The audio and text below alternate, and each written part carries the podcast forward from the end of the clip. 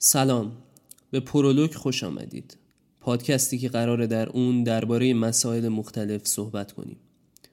قصه های بیشماری بشنویم و به اتفاقاتی که در جهان میفته فکر کنیم.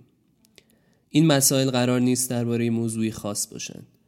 می‌تونن داستان زندگی یک کفاش از حومه شهر بسره یا یک خلبان از جکسون ویل آمریکا باشن و یا داستانهای قدیمی که همه شنیدیم.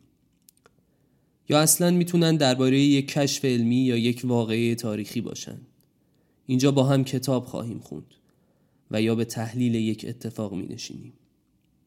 همه چیز در پرولوگ قصه است و همه اتفاقات در قالب داستان به وقوع می پیونده.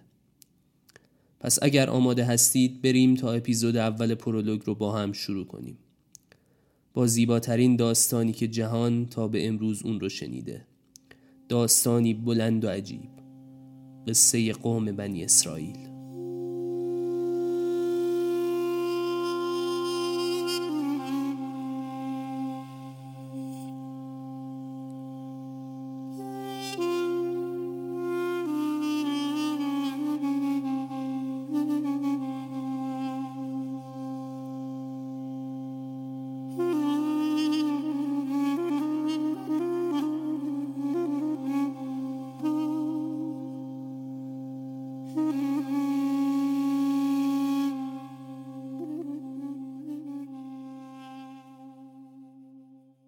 اجداد قوم بنی اسرائیل در ابتدا از شاخه های آرامی زبان قوم سامی بودند و یک واحد مستقل قومی یا زبانی به شمار نمی رفتند.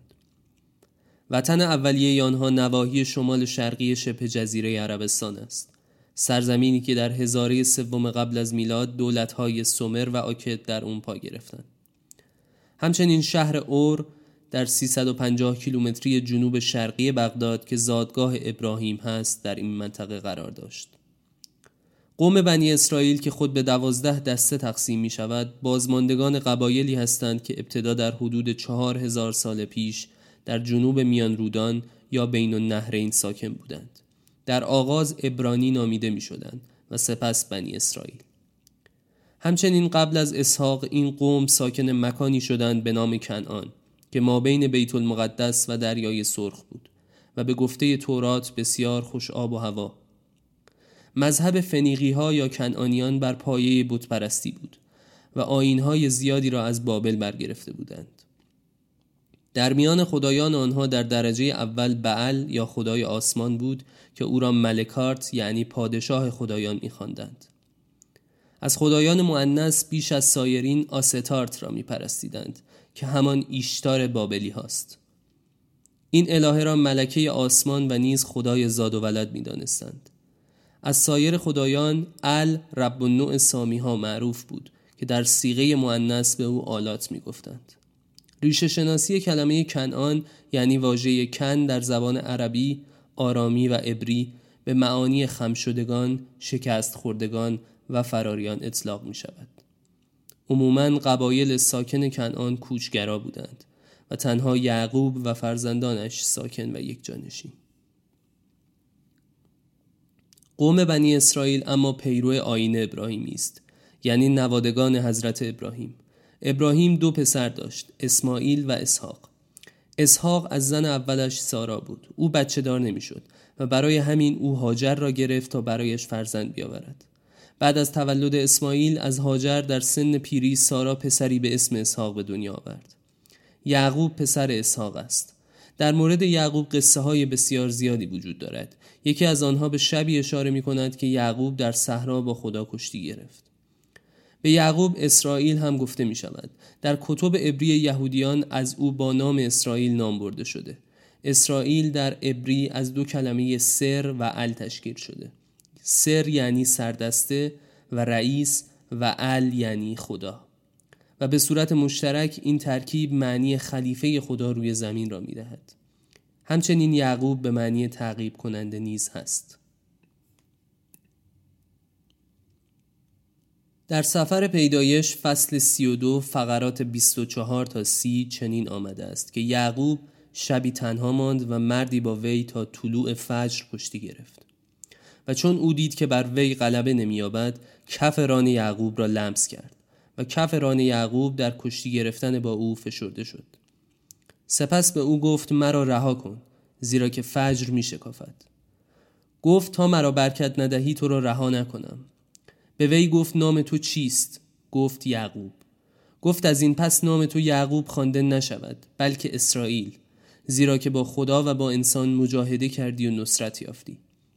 و یعقوب از او سوال کرده و گفت مرا از نام خود آگاه ساز. گفت چرا اسم مرا می‌پرسی؟ و او در آنجا او را برکت داد. و یعقوب آن مکان را فنئیل نامید و گفت زیرا خدا را روبرو دیدم و جانم رستگار شد. در فهوای این روایت سه نکته نهفته شده. اول اینکه یعقوب در شب با خدا کشتی گرفت. دوم اینکه یعقوب خدا را شکست داد. و سوم برای رهایی خدا از او برکتی طلب کرد. سفر پیدایش که نخستین بخش از کتاب تورات هست و قراره که بعدا نوشته بشه در این روایت از خدا با نام الوهیم صحبت می‌کنه. پس از این در کلیه اسفار و روایات الوهیم نام عبری خداست. پیشتر در پیدایش باب 20 و آیه 28 یعقوب چنین نظر کرده بود. اگر الوهیم با من باشد و مرا در این راه که می‌روم محافظت کند و مرا نان دهد تا بخورم و رخت تا بپوشم تا به خانه پدر خود به سلامتی برگردم هر آینه یهوه خدای من خواهد بود یعقوب دوازده پسر داشت از زنهای مختلف او برای حاکمی به نام لابان خدمت می کرد. لابان در کتاب مقدس نام دایی یعقوب است که دو دختر به نامهای لیه و راهیل داشت. لابان قول همسری راهیل را در ازای هفت سال کار به یعقوب داده بود اما هیله کرد و لیه را به او داد. پس یعقوب که شیفته راهیل بود هفت سال دیگر نیز برای او کار کرد تا راهیل را به زنی گرفت. از همسر اولش لیه روبن شیمون، لاوی، جودا یا یهودا، ایساکر و زبولون از همسر دوم زیلپا که خدمتکار لیه بود گد و آشر از همسر سومش راهیل یا ریچل یوسف و بنیامین. و از همسر آخرش بیلها که خدمتکار راهیل بود دن و نفتالی را داشت. ازدواج با کنیز همسر در ساکنین کنعان یک رسم قدیمی بود.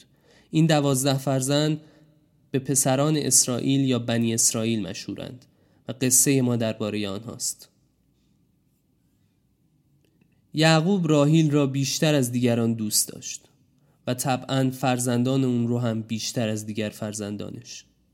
یعقوب بعد از مرگ راهیل به گفته متون روایی تورات به قدری اشک ریخت که سیلاب ها در مزارع جاری شد و آسمان از گریه او گریه کرد. هنگامی که همه ده فرزند اول یعقوب گوسفندان قبیله را به چرا می بردند او با یوسف و بنیامین که پسران محبوبش بودند به گشت و گذار می رفت و قصه هایی از پدر و پدر بزرگش برای آنها نقل می کرد. سر سفره شام همیشه آن دور کنار خودش و روی پاهاش می نشوند و اجازه نمی‌داد تا کسی لحظه ای باهاشون تنها باشه. همین کار حسادت فرزندان دیگر و مادران اونها رو شدید و شدیدتر کرد. یک شب یوسف خواب عجیبی دید این خواب هم در کتاب اسفار و کتاب عهد عتیق و هم در قرآن به صورت کاملا مشابه ذکر شده من در عالم خواب دیدم که یازده ستاره و خورشید و ماه در برابرم سجده می کنند.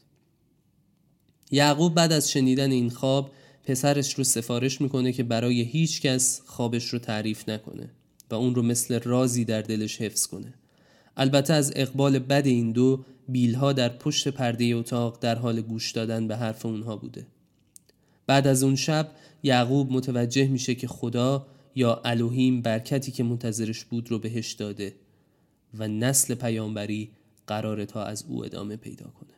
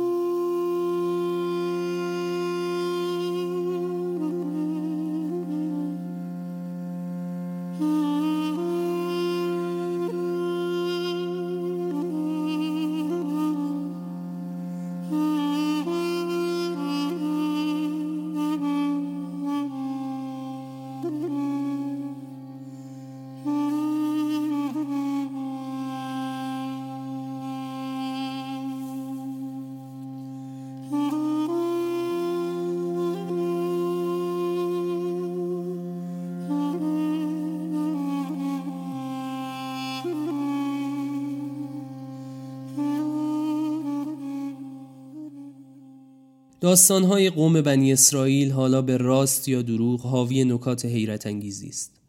اولین اشتباه یعقوب گذاشتن فرق بین فرزندانش بود.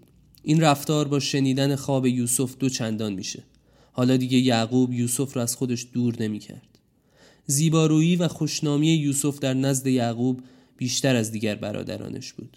به همین سبب یعقوب جامعه ها و قبای رنگارنگی برای یوسف می ساخت. او به یوسف بیشتر از همه توجه می کرد. همین اتفاق باعث شد تا اصرار بیش از حد برادران برای بردن یوسف به چرای گوسفندان یعقوب رو نگران و نگران تر کنه. و اگرچه بارها این درخواست رو رد کرد اما بالاخره با اونها موافقت کرد و یک صبح آفتابی یوسف باهاشون به چرا میره. او یوسف رو به این بهانه با برادرانش راهی می‌کنه تا از تندرستی و سلامتی گله و برادرانش برای یعقوب خبر بیاره. برادران یوسف که حالا بعد از سالها حسادت در اونها شولور شده بود در بیابان یوسف رو به چاهی میندازند و با خون یک گوسفند لباسش رو آغشته از خون می‌کنه و البته تکه تکه غروب همان روز بعد از بازگشتن به پدرشون دروغ میگن که گرگ به گله حمله کرد و یک گوسفند و یوسف رو با خودش برد. این هم پیرهنش.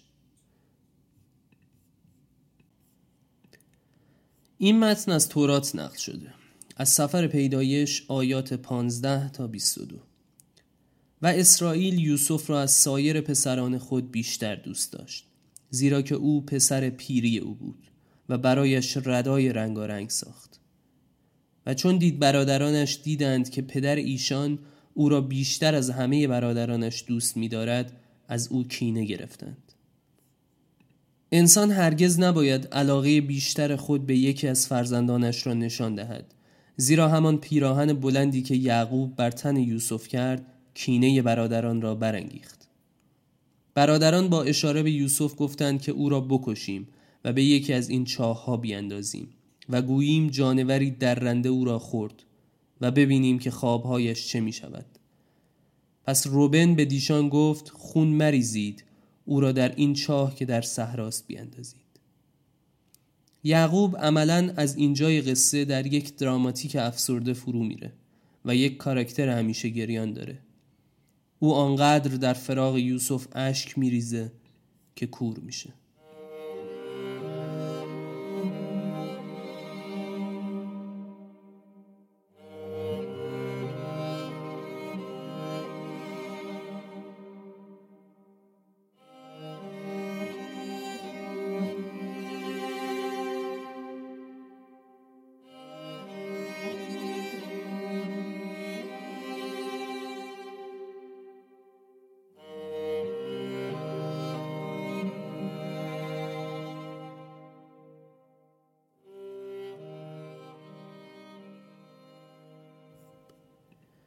اما قصه هم اینجا تموم نمیشه. یوسف به طرز معجزه آسایی زنده میمونه و در چاه به ذکر و نیاز برمیاد. تا اینکه کاروانی از اسماعیلیان از کنار چاه رد میشه و قبل از کشیدن آب برای اسب ها و مسافران متوجه ناله های یوسف میشه. اینجا ما شاهد یک پیوند تاریخی و قومی هستیم. اسماعیلیان پیروان اسماعیل فرزند ابراهیم بودند یعنی در حقیقت عموی یعقوب. در قرآن چهار بار نام اسماعیل آمده. او از پیامبران صالح خدا بود و اهل خود را به نماز و زکات دعوت می کرد و آنچنان پایبند وعده های خود بود که ایشان را صادق الوعد لقب دادند. همچنین او با اسحاق فرزند دیگر ابراهیم که دربارش صحبت کردیم از مادر جداست و ابراهیم طبق همون سنت ازدواج با کنیز همسر هاجر رو به همسری می‌گیره و اسماعیل از رابطه این دو نفر متولد میشه. اسماعیلیان فرقه است که از پیروان اسماعیل تشکیل شده. اکثر اونها تاجر و غلام فروش بودند. خلاصه یوسف رو میارن بیرون و می‌بینن که بروروی خوبی داره و به سمت غرب حرکت می‌کنن. از دریای سرخ عبور می‌کنند و به سرزمینی وارد میشن به نام تپس پایتخت دینی فرائنه مصر. در اون زمان تپس پایتخت مصر بوده. یوسف در بازار پرده فروش ها اول به شخصی عادی فروخته میشه. اما با اومدن عرابه بزرگی به میدان بازار همه معاملات متوقف میشه. طبق سفر یاشار از کتاب یهودی اون شخص کسی نیست جز زلیخا یا زلاکه همسر زیبای پوتیفار عزیز مصر.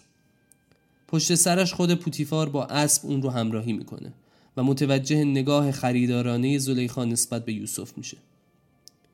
زلیخا و پوتیفار فرزندی نداشتند به همین خاطر یوسف رو خریداری می‌کنن از مردی که اون رو خریده بود و با قیمت بسیار بالا. خلاصه یوسف به قصر پوتیفار میره و دور از خانواده‌ای که فکر می‌کنند مرده در دل مصر و در یک خانواده اشرافی بزرگ میشه و روز به روز زیباتر میشه. به مرور همسر پوتیفار یعنی زلیخا عاشقش میشه. این عشق یا بهتر بگیم هوس اون رو به جایی میرسونه که به یوسف تعرض می‌کنه و ازش می‌خواد که باهاش هم بستر شه. ولی یوسف که جوانی پاک دامن بوده به این درخواست جواب رد میده و فرار می‌کنه.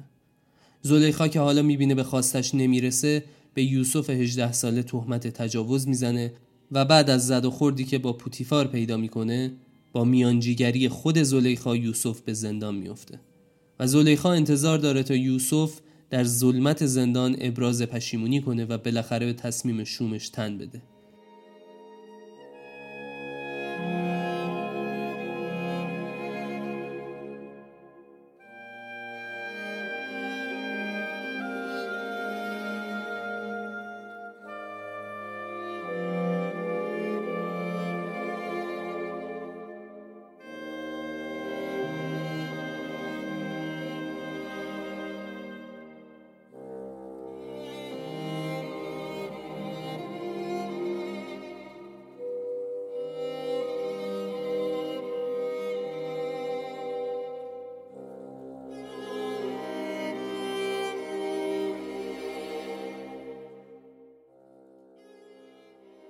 یوسف به مدت هفت سال در زندان میمونه. در زندان او دوستهایی پیدا می‌کنه و برای اونها از قصه ها و روایاتی که در کودکی پدرش براش تعریف می‌کرد تعریف می‌کنه. یک شب دو نفر از دوستانش نزدش میان و میگن که ما خوابی دیدیم. خواب عجیبی بوده. یوسف به این دو نفر میگه به من قدرتی توسط خداوند داده شده که می‌تونم خوابها رو به صورت حقیقی تعبیر کنم. به این قدرت تعویل گفته میشه. یعنی علم تعبیر قطعی خواب. یکی از اونها میگه من در خواب دیدم که خوشه انگور را برای شراب میفشارم. دیگری میگه در خواب دیدم بر سر خودم نان حمل می‌کنم و پرندگان از آن می‌خورند. یوسف بعد از کمی تعمل به اولی وعده آزادی و به دومی وعده مرگ میده. نفر اول که ایناروس نام داشته به شغل قبلی خودش یعنی ساقی دربار برمیگرده و طبق گفته یوسف نفر دوم هم اعدام میشه. ایناروس به دربار برمیگرده و نهایتا اصلا یوسف رو یادش میره. بعد از هفت سال اتفاقاتی عجیب دوباره یوسف رو به یاد ایناروس میندازه و در داستان قوم بنی اسرائیل پر از این اتفاقات عجیبه. یک شب آمنحتب سوم فرعون مصر خوابی رو می‌بینه. یک خواب عجیب و بدون تعبیر. فرعون در رویا می‌بینه که هفت گاو لاغر هفت گاو فربه رو می‌خورند و هفت خوشه خشک هفت خوشه سبز رو نابود می‌سازند. خوابگزاران معبد آمون از تعبیر این خواب عاجز میشن و این خواب برای بار دوم و سوم تکرار میشه. روز بعد از استیصال خوابگزاران به یاد یوسف میفته که حالا چهارده سال در زندانه و فراموش شده. او این موضوع رو با فرعون در میون می‌گذاره و میگه هفت سال قبل یه جوونی توی زندان خواب من رو تعبیر کرد و باعث آزادی من شد. اون قطعا می‌تونه این خواب رو تعبیر کنه. به دستور آمنحتب یوسف را از زندان بیرون میارن و یوسف بعد از تعبیر خواب فرعون مورد اعتماد او قرار می‌گیره. یوسف بیان می‌کنه که هفت سال فراوانی نعمت و سپس هفت سال خشکسالی در پیش است. پس باید در هفت سال اول قسمتی از محصول ذخیره بشه تا در زمان خشکسالی مردم در قحطی نمونند. او پیشنهاد مدیریت این کار رو هم میده و به این ترتیب یوسف بعد از چهارده سال اسارت جایگزین پوتیفار و عزیز مصر میشه.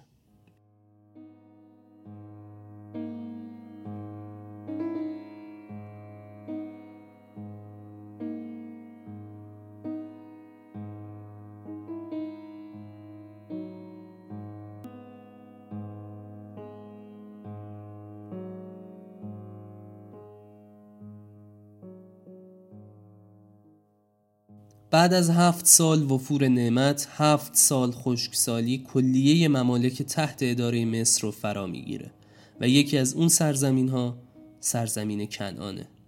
طبیعتا به گوش کنعانیان می‌رسه که مصر عزیزی داره که با درایت خودش موفق شده تا گندم ذخیره کنه و به هر شخص یک گونی گندم اهدا میشه. پسران یعقوب یا کسانی که از اینجا به بعد بهشون میگیم بنی اسرائیل حالا دیگه برای خودشون کسی شدن و هر کدوم خانواده و زن و بچه دارن. وقتی خبر تقسیم گندم به گوش اونها می‌رسه به سوی مصر راهی میشن و با اجازه پدر بنیامین رو هم با خودشون می‌برن. البته یقینا یعقوب به راحتی موافقت نمی‌کنه.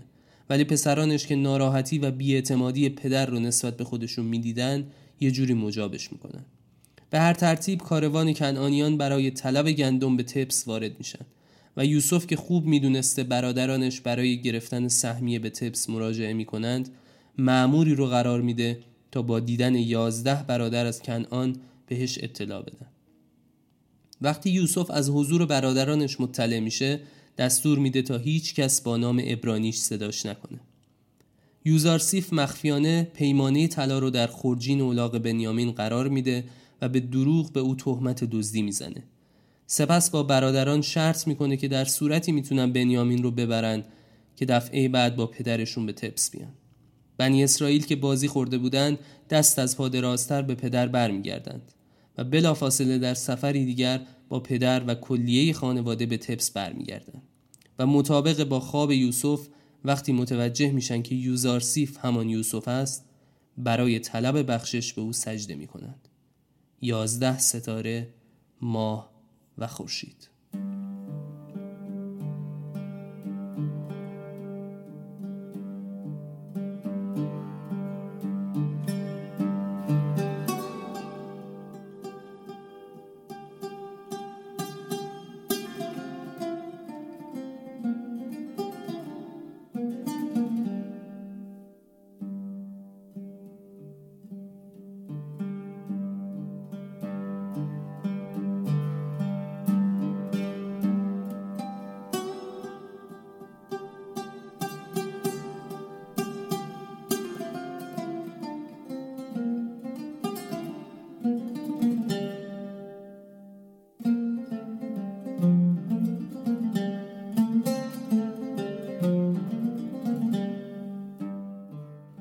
یوسف که حالا بعد از سالها خانوادش رو دیده در یکی از بهترین مناطق و خوش آب و هواترین محله های تپس به اونها مسکن میده و کنعانیان بعد از قرنها زندگی در سرزمین ابراهیم اون سرزمین رو ترک کرده و ساکن مصر میشن.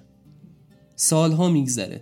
به مرور زمان فساد در کنعانی ها رخ نمی‌کنه محل زندگی آنها حالا بعد از حدود دو قرن کثیف و بیارزش شده. فرعون ها یکی پس از دیگری اومدند یکی از شبهای بارانی ماه نیسان ستی یکم فرعون بزرگ رویایی می‌بینه رویایی از یک پسر که خاندان سلطنتیش رو به زیر می‌کشه در همان شب خوابگزاران ستاره دنبالداری شناسایی کردند که تولد یک فرزند رو نوید می‌داد. بنابراین فرعون دستور داد تا در سرتاسر سر مصر همه فرزندان پسر قربانی بشن.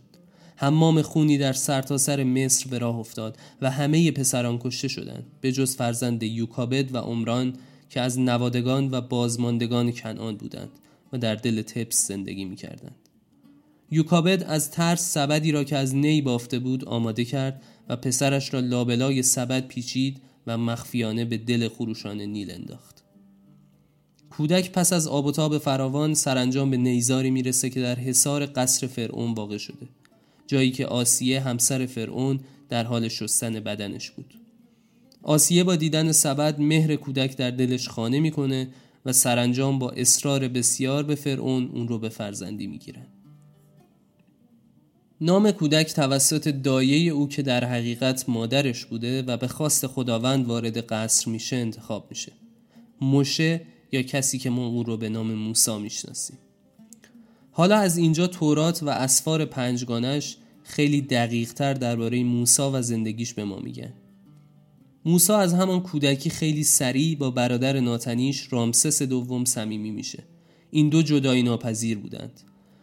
موسا به علت خوردن زغال داغ در کودکی لکنت زبان می‌گیره.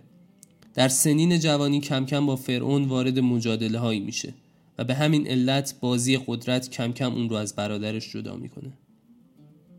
محله کنعانی ها در دوره زندگی موسی در بدترین حالت خودش بود و نوادگان بنی اسرائیل در سختترین شرایط زندگی می‌کردند. در یکی از سرکشی های سرداران فرعون به محله های شهر موسا که تا به حال شهر رو کامل نگشته پا به شمعان می‌گذاره محله که یک روز بهترین قسمت تپس بوده اما حالا بر طبق روایات تورات به علت از یاد بردن خداوند به حال روز بدی افتاده در شمعان موسا با خانواده آشنا میشه که نام موسا را از روایاتشون خوندن و می‌دونن که اون شاید منجیشون باشه. شبانه به مراسم شامی دعوتش می‌کنن تا با او صحبت کنند. میزبان مراسم شام جوانی چوپان است به نام یوشع. او به موسی همه چیز رو میگه و موسی از ترس و شاید از ولع قدرت مهمانی رو به هم میریزه و فرار می‌کنه. با مرگ فرعون رقابت قدرت میان موسی و رامسس برای جانشینی آغاز میشه. فرعون قبل از مرگ وصیتی نکرده و موسی رو مثل پسر خودش دوست داشته. رامسس اما دست پیش رو می‌گیره و با خیانت به برادر اون رو به جرم خیانت در امانت مورد تعقیب قرار میده و البته به جرم کشتن یک قبطی. قبطی ها که از بانفوذترین اقوام مصری بودند خشمگین میشن. به همین علت او برای نجات جانش به مدین در آن سوی دریای سرخ فرار می‌کنه. در مدین درمانده و مستاصل چوپانی او رو پیدا می‌کنه و پرستاریش رو می‌کنه. شعیب که به گفته تورات یکی دیگر از پیامبران خداست و هنوز رسالتش کامل نشده. دارای دو دختر است سفورا و یوسا که مثل خورشید بر بالای ساکنان روستای فخفار در مدین می درخشند. نسبشان به حضرت ابراهیم برمیگردد و موفق نشدند که با قمار و نیرنگ ساکنان دهشان مبارزه کنند. موسا در خانه شعیب درمان میشه. سفورا مهر خودش رو به دل موسا میندازه و بعد از چند ماه این دو ازدواج می‌کنند.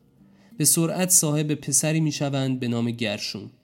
موسا نه سال در مزرعه شعیب کار می‌کنه و گوسفندان رو به چرا می‌بره و فرعون کم کم اون رو از خاطر می‌بره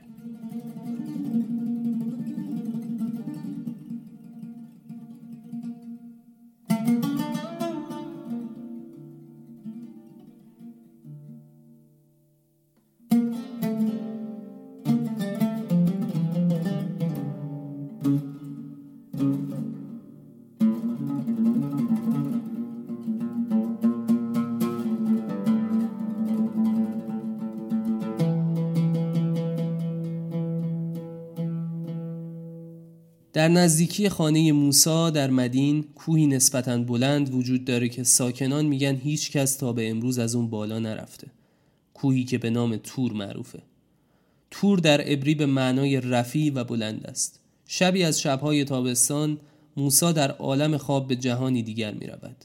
بعد از سالها تپس به خوابش می آید. کنعانیان را در حال شکنجه و مرگ می بیند. خون و اشک از چشمهایشان جاری است.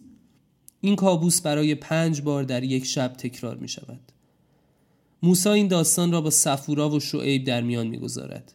نگاه شعیب به طور موسا را در حین صحبتهایش متعجب می کند. موسا تصمیم می گیرد تا از تور بالا برود و کمی با خود خلوت کند. او با یک بز ماده به تور سفر می کند. بز را از این جهت با خودش همراه می کند که راه و چاه کوه نوردی را به او نشان دهد او وقتی به نوک تور می‌رسد شب شده و تصمیم می‌گیرد تا شب را در بالای کوه سپری کند. در عالم رویا باز هم همان خواب تکرار می شود شکنجه اهل بنی اسرائیل باز هم آزارش می دهد. ناگهان از خواب می پرد و متوجه آتشی در چند قدم جلوتر می شود انگار که بوته ای آتش گرفته باشد اما نمی سوزد چشمهایش را می مالد اما این بار در رویا نیست.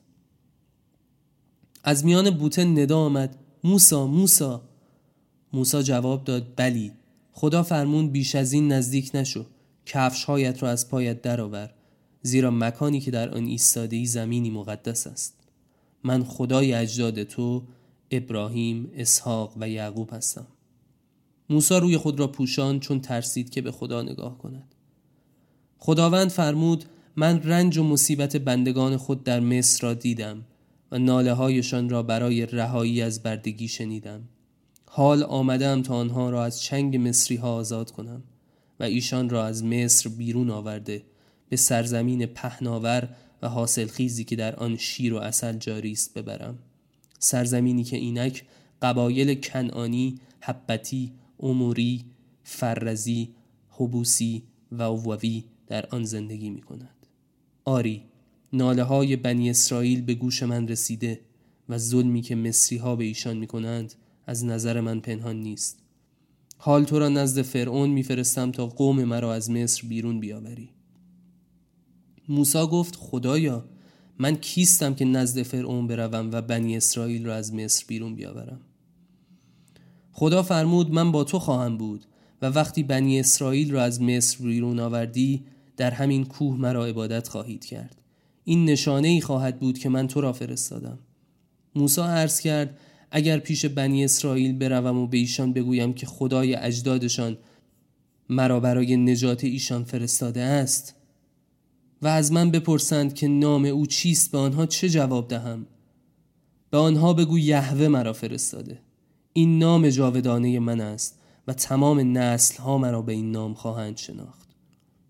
خداوند به موسی گفت که من ارتشی از معجزات را با تو همراه می کنم تا ستم و غرور فرعون را در هم بشکنی. با بزرگان ابرانی همراه شو. سپاهی که برایت می‌سازم را رهبری کن زیرا که تو سردار سپاه من هستی.